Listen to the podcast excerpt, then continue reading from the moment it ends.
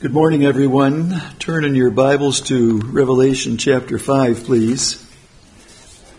Revelation 5. I thank the Urbasic boys for passing our outlines out. These may look familiar to you. It's because we got halfway through uh, the outlines the last time I shared, and we'll take the second half of the thoughts, and that is from Revelation 5 today. Some weeks ago, I shared in the thought of may Jesus Christ be praised. The chapter we looked at was Revelation chapter 4.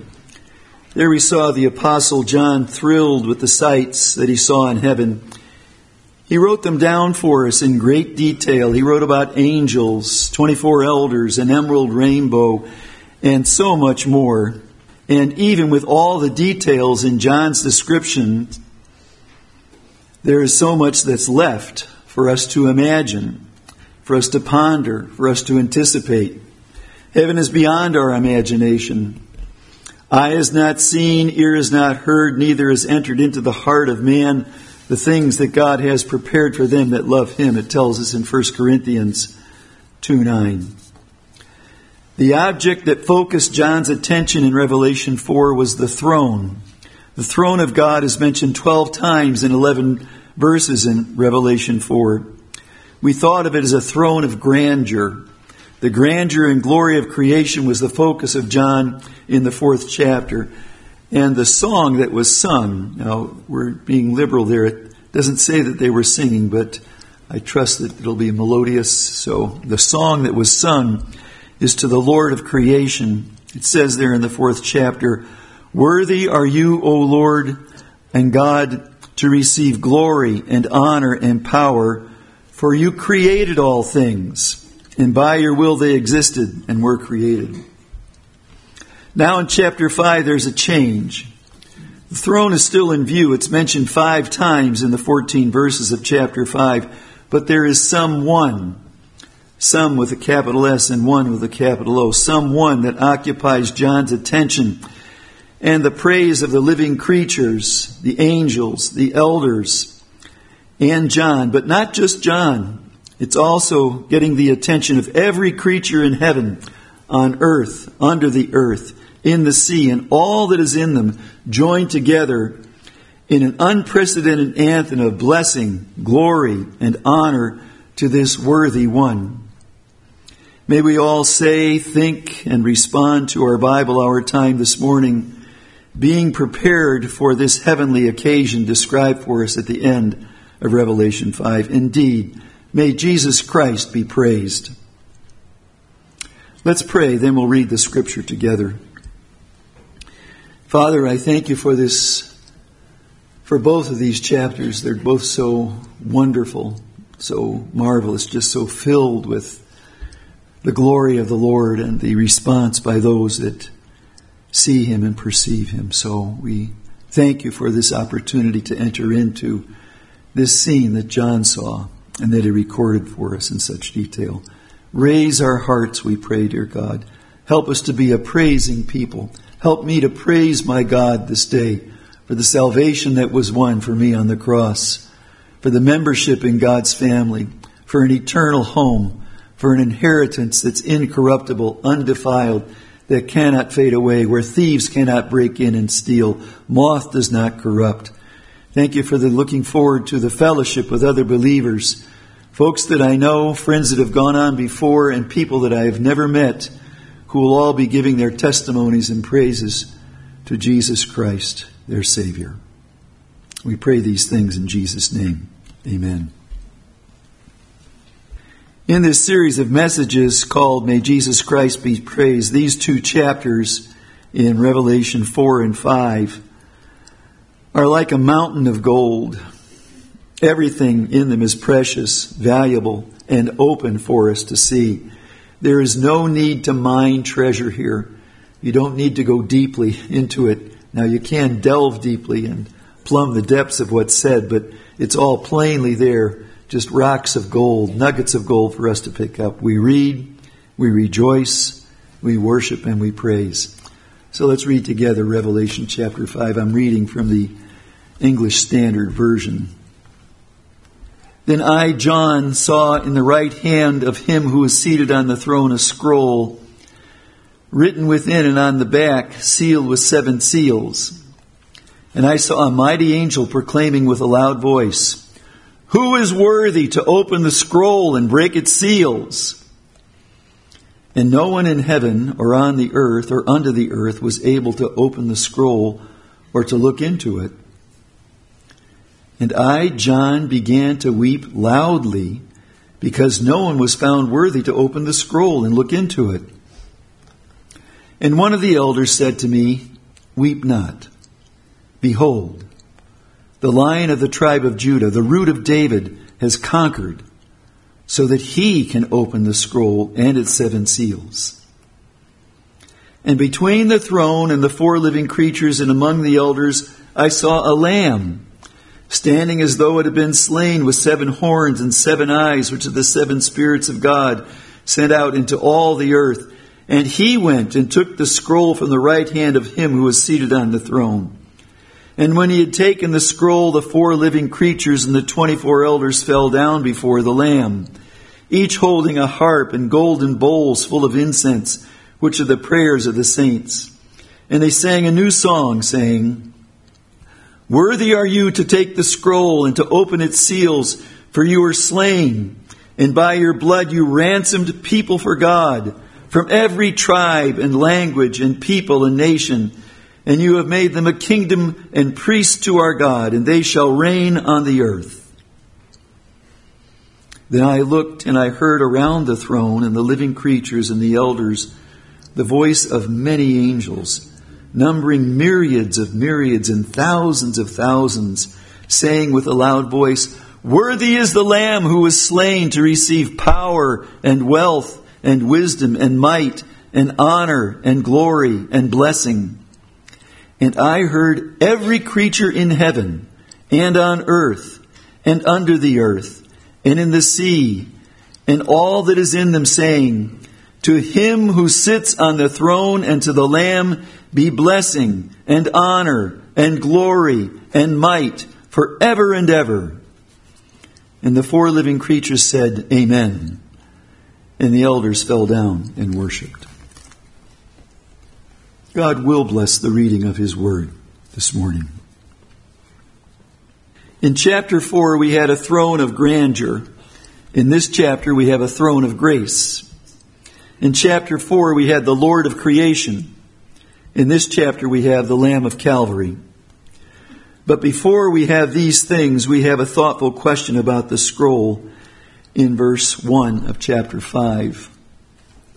Then I saw on the right hand of him who was seated on the throne a scroll written within and the back sealed with seven seals.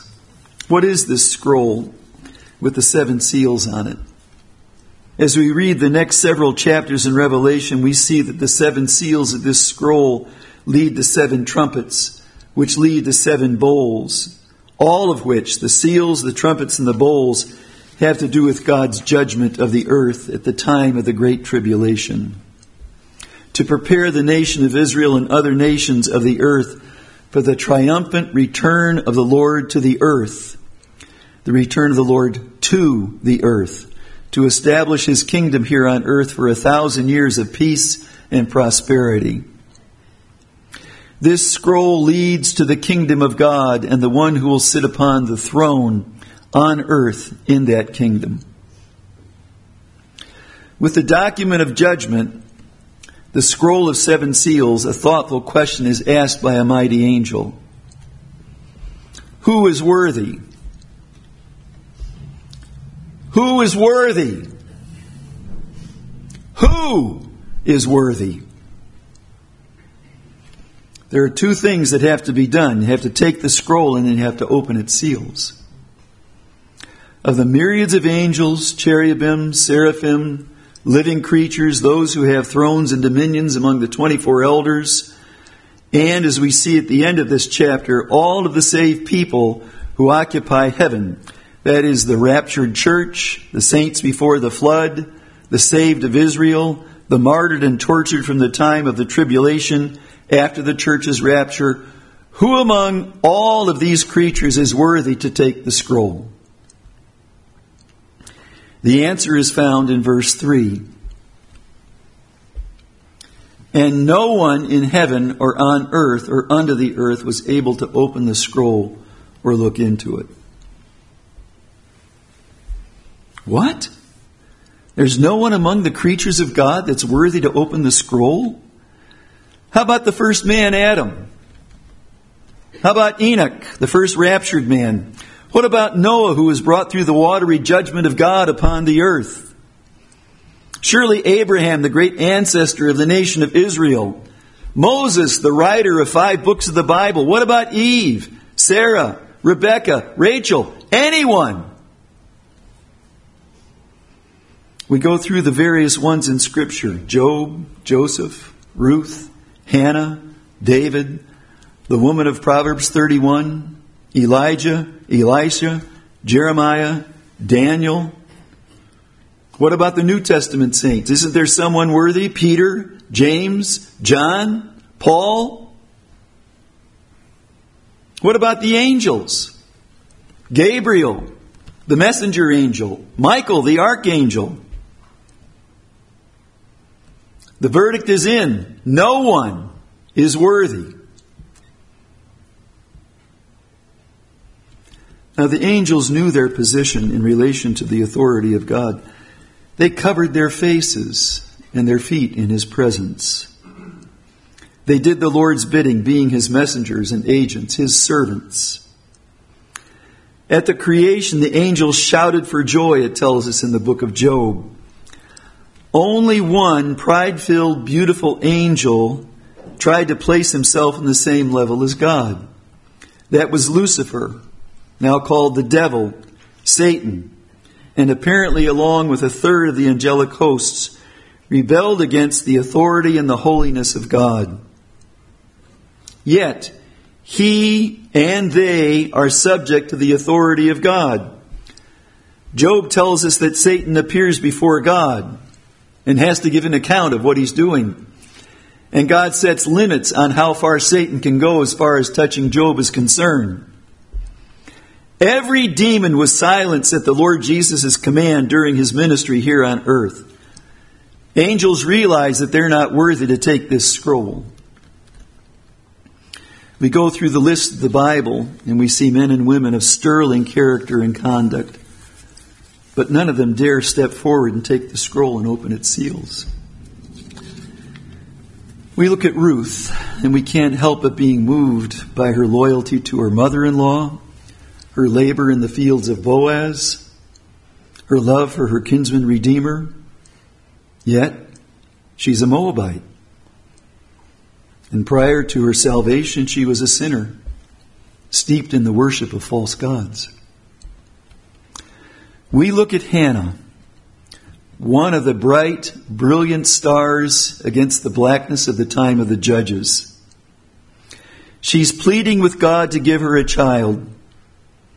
And when God gives her that God given child, she is faithful in her promise to give the little son back to God. Yet, she caused grief to her husband because of her responses to Peninnah, his other wife, and her provocation. We think of Joseph and Daniel and their exemplary conduct from their early ages. Bible teachers have told me over the years about these two men that there's nothing noted in the scripture about any sinful conduct by them. We can't find anything and pin it on them.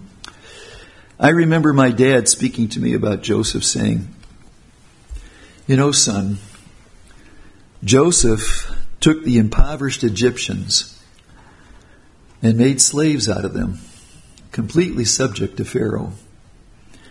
Think about it. He had saved all of that grain, seven years worth, and it was available. That was the plan. But here's what Joseph did. First of all, he made the Egyptians turn in their money. Then he made them turn in their livestock. And finally, turn over their land to Pharaoh in exchange for the grain that these Egyptians had produced. Do you find that fair? Do you find that just? My dad did have a strong sense of justice and injustice, and he pointed this out about Joseph. Now we go to Daniel, though we find nothing in the conduct of Daniel or nothing said against him. We find this in his intercessory prayer in chapter 9 that he prays, O Lord, we have sinned and done wrong and acted wickedly and rebelled. Daniel uses the first person plural. It's not they have sinned or your people have sinned. He includes himself as a sinner. We have sinned. So though there's no record of Daniel and any sin that he committed, Daniel says, I'm a sinner. Wherever we turn among God's people, there is no one worthy to take the scroll. It is a heavenly indictment of the whole human race, of our sinfulness and complete inability to exercise judgment upon the earth. It is man's inability to rule and an inability to judge righteously. After the Lord's resurrection, let's take what happened in telescoping it down. We have the conquest by Rome, the conflicts between Rome and Constantinople. We have castles that are built for private kingdoms. We have Catholicism, colonialism, capitalism, coercion by dictators, communism, commercialism, conflagration by the world being in flames in two world wars, killing tens of millions of people, especially young people.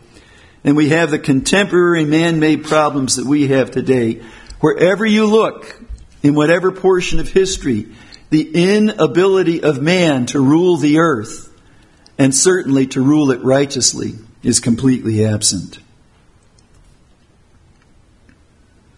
In this silence, this awful, awkward silence that's there in heaven, of who's worthy to take the scroll, something extraordinary happens, and I believe it's unprecedented in the biblical record.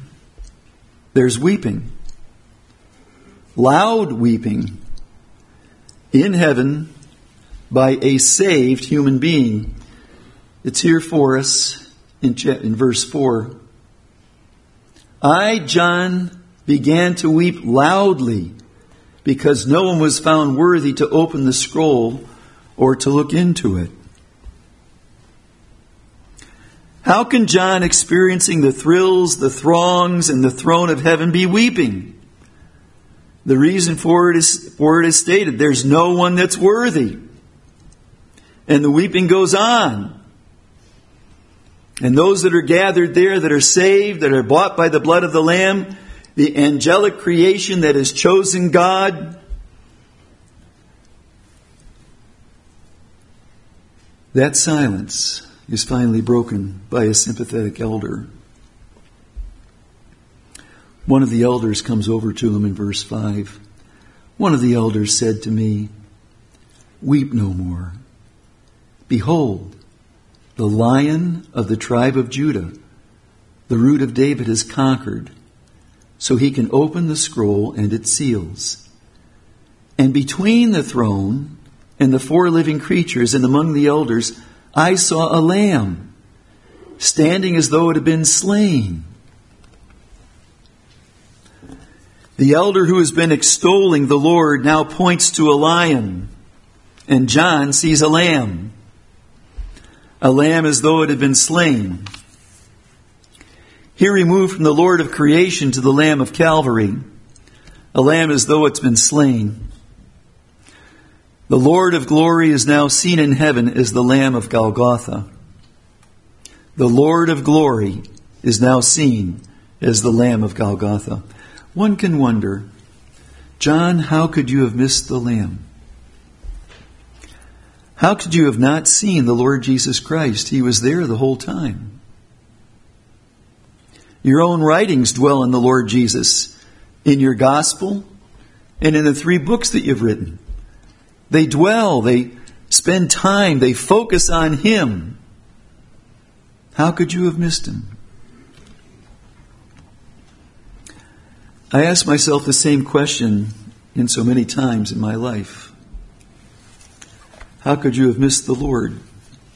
In trial, in triumph, and in tragedy. How could I have missed the Lord? He was right there with me and right there with you. Right there with all of us at every moment of our lives. How can we have missed the Lord? Heather was sick in the hospital, pregnant with our second son, and she was having a terrible time breathing.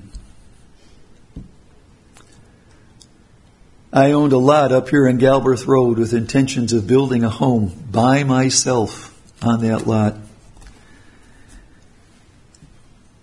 And Heather had a tough night.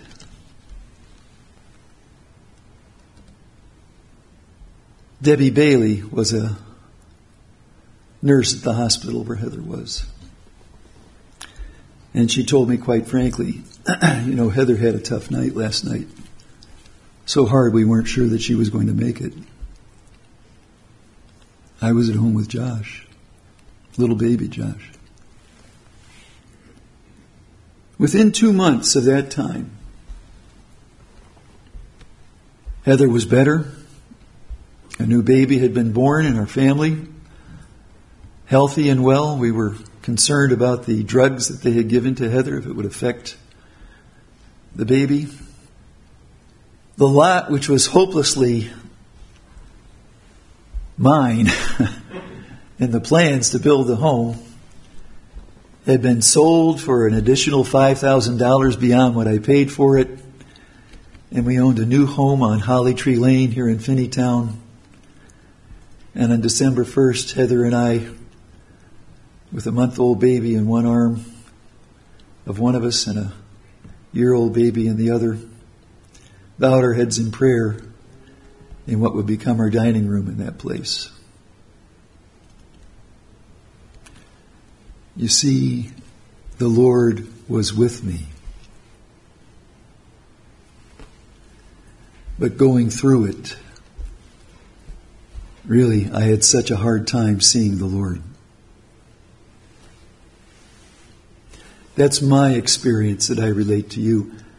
And I say to you this morning, the Lord is here in this room this morning speaking to you, seeking response from your soul and your mind and your heart regarding Himself. There is this inability by we humans to see the Lord for who He is and where He is. First of all, in the offer of salvation, Jesus Christ offers to you this day a glorious salvation. And perhaps you've heard the gospel before and you've ignored it. He's still here. He's still offering it. He's still saying to you, I love you so much. I want you to be in my, in my family. You do that by being born again. You do that by receiving me as your Savior. As many as received Him, to Him gave He the right, to them gave He the right to become the children of God. You become a child of God by believing in Jesus Christ. A new family, a new set of values, a new life, a new heart, a new mind, all in Jesus Christ. And some of you just don't see Him, even though He's here. For those of us that know and love the Lord Jesus Christ, there are circumstances and situations that we're going through The Lord is there. How can we miss the Lamb that was slain? A purpose of this message this morning is for you to open the eyes that the Spirit of God has given to you to biblical truth that Jesus Christ is there with you, ministering to you, seeking to meet you where you are, and give you his love and care in your life.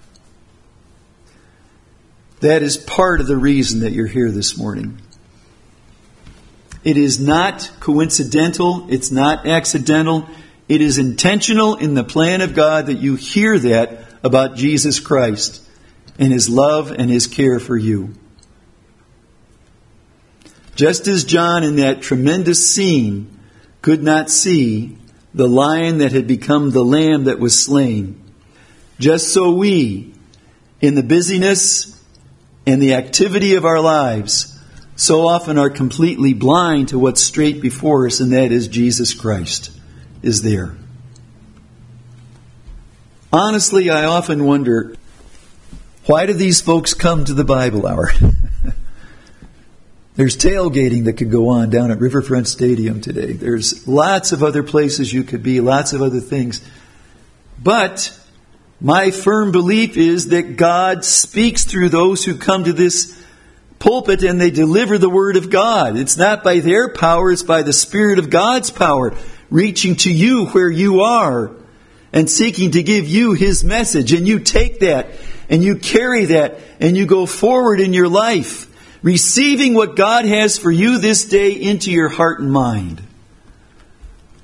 So that you as a believer Live for Him. And here is one of the messages from this hymn today Jesus Christ is there. May God open our eyes to see Him. Now, John, John's response to what he sees here in Revelation 5 in seeing the Lamb once the eyes of John had been focused on the Lamb for the rest of the book of Revelation, John keeps gazing on the Lamb again and again. In the Old Testament, the Lamb referring directly to the Lord Jesus Christ occurs only once, and that's in Isaiah 53 7. Here's what it says He was oppressed and afflicted, yet he opened not his mouth. He is brought as a lamb to the slaughter, as a sheep before her shears is dumb, so he opens not his mouth. That's speaking about the Lord Jesus Christ, and we'll explain the authority why we say that. It's the only direct application of the Lamb to Jesus Christ in the Old Testament. In the Gospels, the Lord is referred to as the Lamb only twice, and both times early on in the book of John and they're within a two day period of each other. It's when John the Baptist says, Behold the Lamb of God who takes away the sin of the world. And then it says, and then the next day, John sees the Lord Jesus and he says the same thing Behold the Lamb of God who takes away the sin of the world. It's the only time in all four of the Gospels where Jesus is directly addressed as the Lamb of God. In the book of Acts, the Lord is referred to as the Lamb when the Ethiopian treasurer is reading from the book of Isaiah, Isaiah 53, Isaiah 53, verse 7. he is reading, he was led as a lamb to the slaughter, as a sheep before. And then he asked Philip, the evangelist, who's this guy speaking about, himself or someone else? And Philip climbs up in the chariot and he explains, he opens up the scripture. This is talking about Jesus Christ. This is talking about the one who died for you. This is talking about that great and glorious lamb that was pictured in many ways in the Old Testament, but this is talking about that lamb that died for you. You see, this Ethiopian had just been to Jerusalem. He had been there as a God worshiper, and he had bought this extremely expensive item, this rare scroll. And they were expensive at that time, and he was taking it back to Ethiopia to share with all those at the court. And he's reading through it in anticipation. And now Philip says, This is what that's talking about. That's talking about Jesus Christ. You saw many lambs slain there in the temple. Those pictures are gone now. The fulfillment has come. Jesus Christ, the Lamb of God, has died. He's your substitute. He bled and died for you. You, by faith, can receive him as your Savior. And the Ethiopian listens for several miles, apparently. And then finally he says, Philip must have gone into the act of baptism as well. He says, Look, here's a lot of water. What stops me from being baptized? And Philip says, If you truly believe that Jesus Christ is your Savior, then you can be baptized. I believe that Jesus Christ is the Son of God.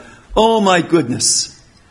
If we could have a confession like that today, from one or two or three or more that don't know Jesus Christ as their Savior, and the gospel being preached to you, and you can say, I believe that Jesus Christ is the Son of God, we'll baptize you just as quickly as possible. In all of the epistles, Jesus Christ is referred to as the Lamb only once. In 1 Peter 1, you were redeemed, that is, you and I were redeemed with the precious blood of Christ as a lamb without spot and without blemish.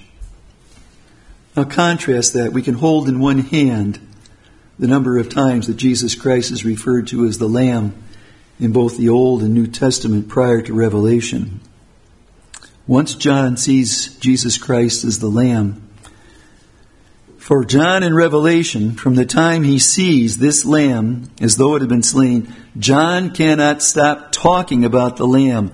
28 times from Revelation 5 to the end of the book, the lamb, the lamb, the lamb.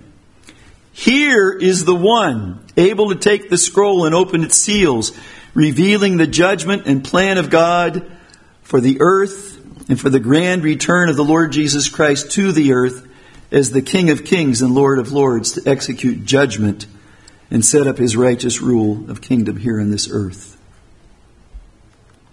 Now the Lamb moves and takes the scroll with the results we read about now in verses 7 through 10.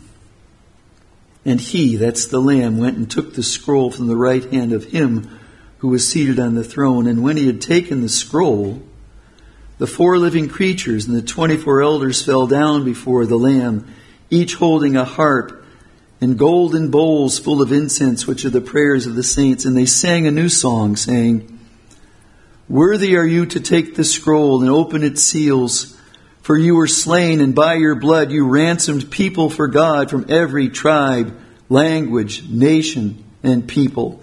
And you have made them a kingdom and priests to our God and they shall reign on the earth. Here, the four living creatures who've been crying, Holy, holy, holy is the Lord Almighty, who was and is and is to come. They do it 24 hours a day without ceasing.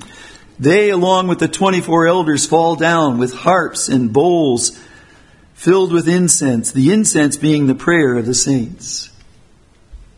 Just an aside here on this.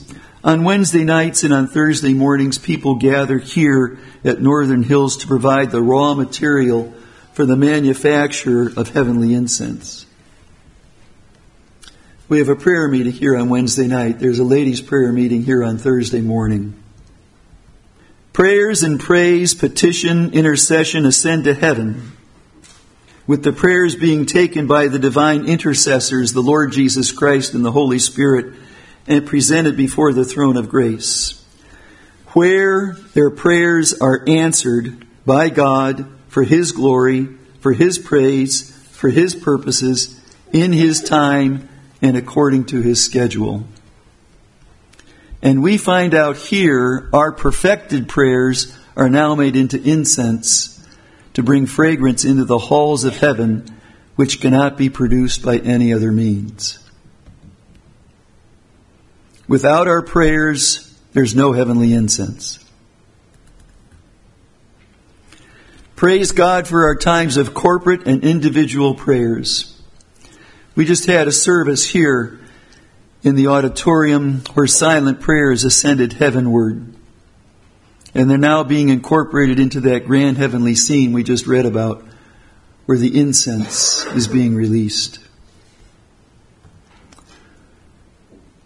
What a privilege of prayer that is ours today and every day. Now, another reason, dear Christian, you've been brought here this morning is for me to speak about this with you.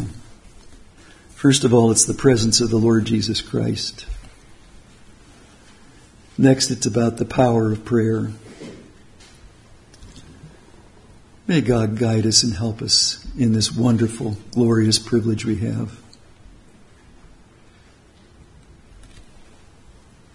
Did you know that President Biden invited me to the White House? He's invited me to go into the very Oval Office to give him advice on education of boys and girls. This will take place never because that hasn't happened.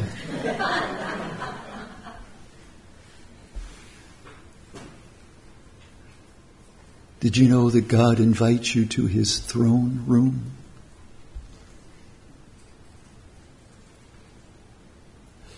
Not some mere political figure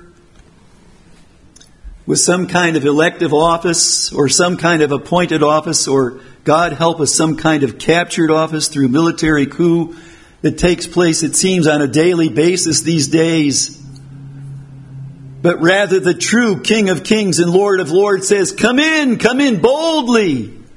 Come in, my child, before this throne and express yourself as far as your desires.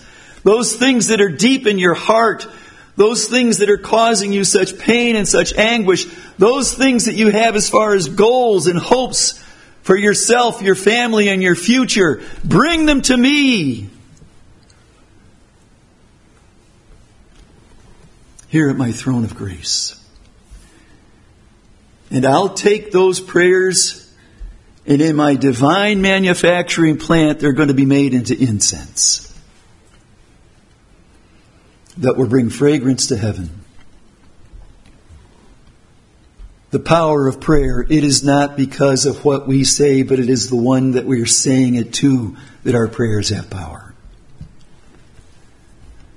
Don't you love John Glock? thundering here from this pulpit. It is someone that we are praying to who knows what we need and can do something about it. Every prayer that's prayed is answered. Not the way I want, not the way I wanted, not the way I anticipated, not the thing that I had in mind. No. God's wiser than you and me, and He answers these prayers, each of these prayers, in His own way, in His own time, for His own purposes, and His own glory the power and the privilege of prayer. Now, I'm going to put in another thought here. I apologize if I offend. Dear ones, we do have a prayer meeting here. It's on Wednesday nights. And we'd like you to be here. There is a power in prayer. There is also a power in sharing in prayer that takes place. and the need for us in that prayer meeting to be sharing those things that are truly meaningful. May God make us a praying people. Dear ones, we're not going to get any farther than our prayers. Listen to this axiom about prayer. You have not because you ask not. How thrilled I was on Wednesday night to hear about the ministry that was taking place in a church in Mexico. And I had to pray quite honestly at the prayer meeting how envious I was of that gathering. They spoke about a young man who was reached through the volleyball outreach that they had. May God give us a volleyball outreach. I don't know what outreach He'd give us. I don't know exactly what the plans are for us here. But I know we're not going to get anywhere if we don't pray about it. The privilege of prayer.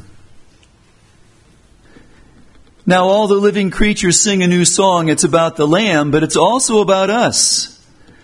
By the blood of the Lamb, He has ransomed a people for God from every tribe, language, and people and nation the missionary efforts of God's people being proclaimed in this song. I can't help but think of Mike and Gay Moxness. Gay Allen came to camp back in the early 1970s. I forget who it was at the chapel. Maybe it was Jenny Brockman and a relative. Anyway, Gay got invited to come to our camp when she was just 13 years old. And she came to the camp regularly. Heather and I got to know Gay and her friends. And here's this lovely young woman. She goes off to Wheaton College. She gets trained she goes into areas of missionary work and she meets a fellow, Mike Moxness. Mike, who has a facility with language. He works with Wycliffe translators. They go off to a God forsaken area, and that's a true statement. A God forsaken area where just a generation before the people are hunting for each other's heads and cannibalizing each other. And now Mike and Gay go into this area. And it's a people called the Auyeh. They called them the people of the X-ray villages. Two rivers crossed and they formed an X when you looked at it from the plane flying in. And there are about 500 people at the most. in this tribal group who speak a unique language. It's related to others, but still the relationship, you can't talk to these other tribes with one another. They don't have a common language. But Mike labored for years and years to break that language down into a written language. And then Gay would teach the women of the village and others to read. And then they, she would go through the village and spontaneously there were women reading these little books that she had created. And Mike continued on. And now sitting in our library is the complete New Testament in Aoye. There are churches, there are elders, there are believers that are there, all because of them bringing this gospel of Jesus Christ to those people. Everyone from every tribe, every nation, every people. Mike Snell still work, is working on the Old Testament. Psalms is finished and many other books. I believe that within five years, Mike's going to come here and give us an entire Bible in the Aoye language. That's just one couple with whom we have had contact who are out giving the gospel of Jesus Christ to every tribe, nation, and tongue. And at the fruit of their ministry, they're going to join with those Aoye people in heaven and sing this glorious song. Myriads and myriads. A myriad is a countless or very great number.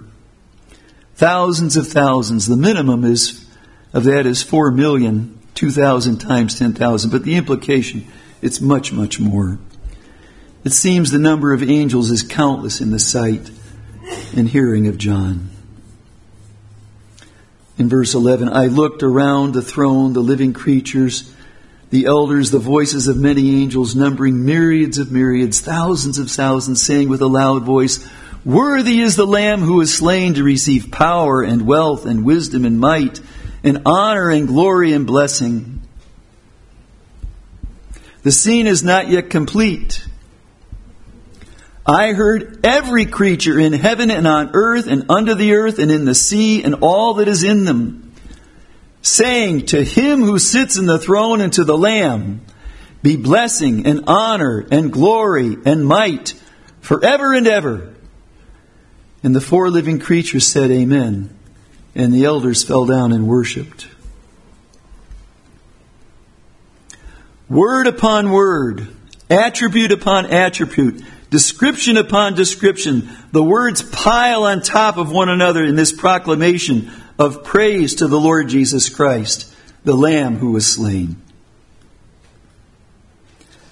All creatures, every creature in heaven, on earth, and under the earth, in the sea, all that's in them, men, women, animals, demons,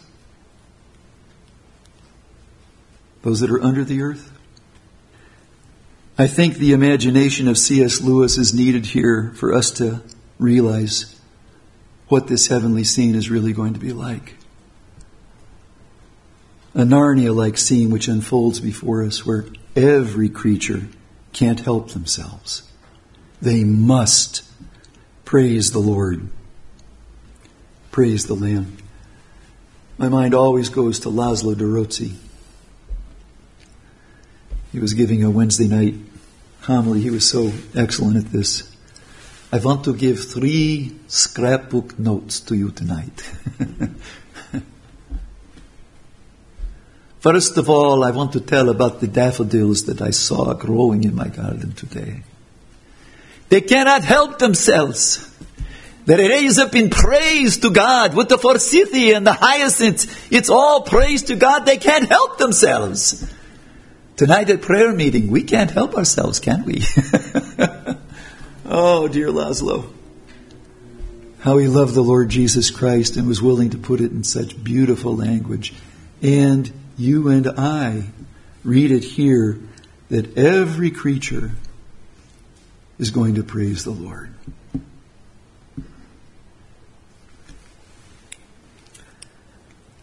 Oh, to join in these sayings these shoutings and songs of praise to the Lamb. Andy, or whoever's back there, would you put the, the slide up for us, please? It's our heavenly privilege to raise our voices in songs of praise here on earth. But prior to our heavenly home going, I'd like us to bear a testimony today. Consider this uh, heavenly choir practice, all right? I'd like everyone to stand, please. Don't worry, you'll sit down after you finish this. Everyone stand, if you're able. And let's do a little heavenly choir practice. This is what we'll be saying with all the other creatures. So join together. To him who sits on the throne and to the Lamb be blessing and honor and glory and might forever and ever. Now that was not bad. But let's try it again and put on your heavenly voice if you can. Now, I want to say to you, that was very good. Let's put on our heavenly voices now. To him who sits on the throne and to the Lamb be blessing and honor and glory and might forever and ever. Amen. Be seated.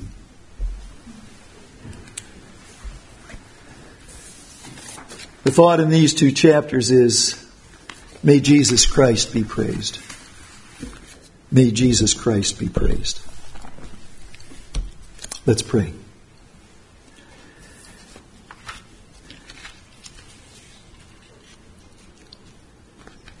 Training days for raining days. Practice days for what's to come, Lord. Thank you for the opportunity to think about that time of praise. We won't be speechless. The text is given for us, and we're going to be crying out about the worthiness, the majesty, the glory, the wonder of the Lamb of God. Thank you for this time to consider it here in Revelation 5. And dear Lord Jesus, may your heart be warmed. May Jesus Christ be praised. And we pray in his name. Amen.